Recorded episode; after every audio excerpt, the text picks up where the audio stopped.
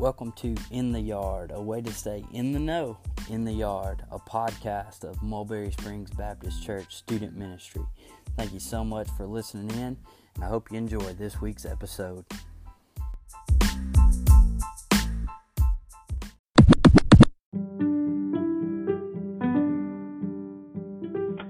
So, what a great night we had in the yard.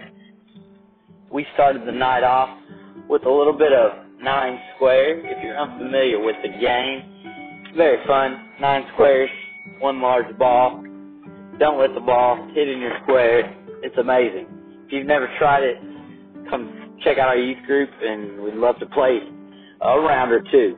A lot of fun. So anyway, we got it moving, got it grooving, uh, and then Jeff Baker kicked us off with some worship songs. It was rocking. And then we dived, dove right into uh, the message coming out of John 1, and we continued our look at how we're called to bring people to Jesus and how uh, when we take that step of faith and we get, begin to follow Jesus, one of the natural outflows is that we want to invite others. And the best way that we do that is by simply saying, hey, come see what I have found. Come, come check out what I found. We look particularly at how Philip in John chapter 1 went to his friend Nathaniel and said, I found the one, the law and the prophets uh, they wrote about, that Moses wrote about, the Messiah, the one is to come.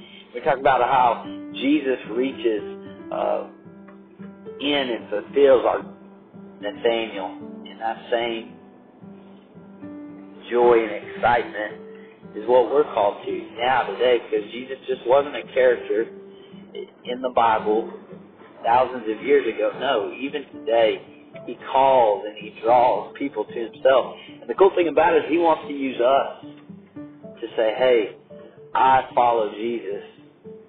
Why don't you follow Jesus as well? And what's happening in that moment is that God, through his Holy Spirit, is using us to an extend, extend an invitation to follow Jesus. That he uses us. And that's kind of where we landed the plane and said that God uses people to reach people.